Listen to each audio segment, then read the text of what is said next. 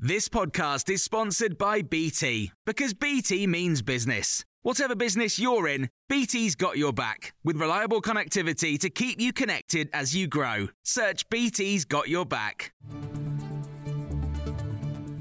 This is the Times evening briefing on Monday, the 9th of October. More than 10 British citizens are feared dead or missing after attacks in Israel from the militant group Hamas. Attacks from both sides continue, with around 1,200 people killed in the conflict so far. Israel's Prime Minister Benjamin Netanyahu has warned their retaliation against Hamas has only just begun and they'll use enormous force. Yotam Confino is a Middle East correspondent currently in Tel Aviv, but he was in Ashkelon at the weekend where 22 people were killed. What you see on the streets of Ashkelon and Sderot and other areas uh, near the Gaza border are mainly security forces, elite soldiers, police officers, undercover uh, security of officials, and of course ambulances. It's it's it's simply a war zone. Very few civilians are out. They've been told to stay indoor.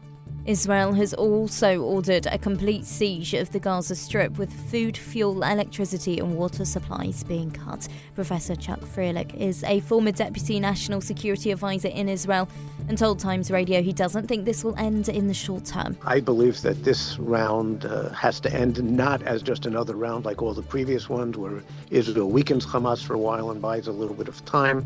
I think it has to end with a fundamentally different situation. If we don't show uh, unequivocally that Israeli territory cannot be invaded, then it will encourage the Hamases and the Hezbollah of the world in the future. Uh, we can't tolerate that. Meanwhile, here, a kosher restaurant in Golders Green in North London has been vandalised, prompting fears of a rise in hate crimes following the outbreak of war in Israel. Speaking to Times Radio, London's Mayor Sadiq Khan had this message for people in the capital. There is no place in our city for hatred. There is no place in our city for those divided communities. And today there are going to be protests in London, uh, and it's incredibly important that people understand that, yes, of course, there is a right to protest. There is not a right to incite hatred. Labour says it will fight the next election on the economy after the Shadow Chancellor revealed policies to bring in an era of economic security. Rachel Reeves promised to cut waste and drive growth in her speech to the Labour Party conference.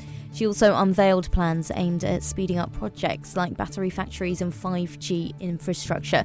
The Times' Red Box editor Lara Spirit gave us her reaction. I think it's important to remember that these aren't big ticket spending pledges. It was at this conference two years ago at Labour Party conference that Rachel Reeves made that uh, ill-fated pledge, ill-fated to, to sum of 28 billion to uh, the Green Plan of borrowing, which has since been, of course, watered down. The government's told the Supreme Court Rwanda is less attractive than the UK, but a safe country to deport asylum seekers to. Three days of hearings have begun over the government's deportation policy. The Home Office is appealing after being told in the summer that sending some asylum seekers there would be unlawful. And an economic historian known for her work on women's employment and pay has won this year's Nobel Economics Prize. Claudia Goldin's research uncovered key drivers behind the gender pay gap and is only the third woman to receive the prize, while the first to not share the award with male colleagues. You can hear more on these stories throughout the evening on Times Radio.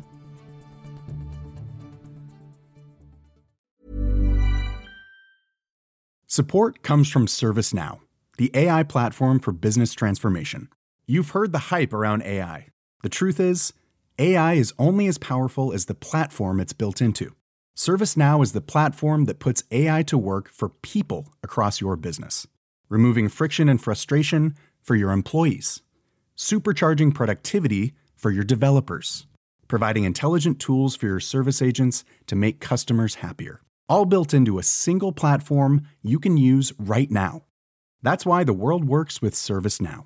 Visit servicenow.com/slash AI for people to learn more.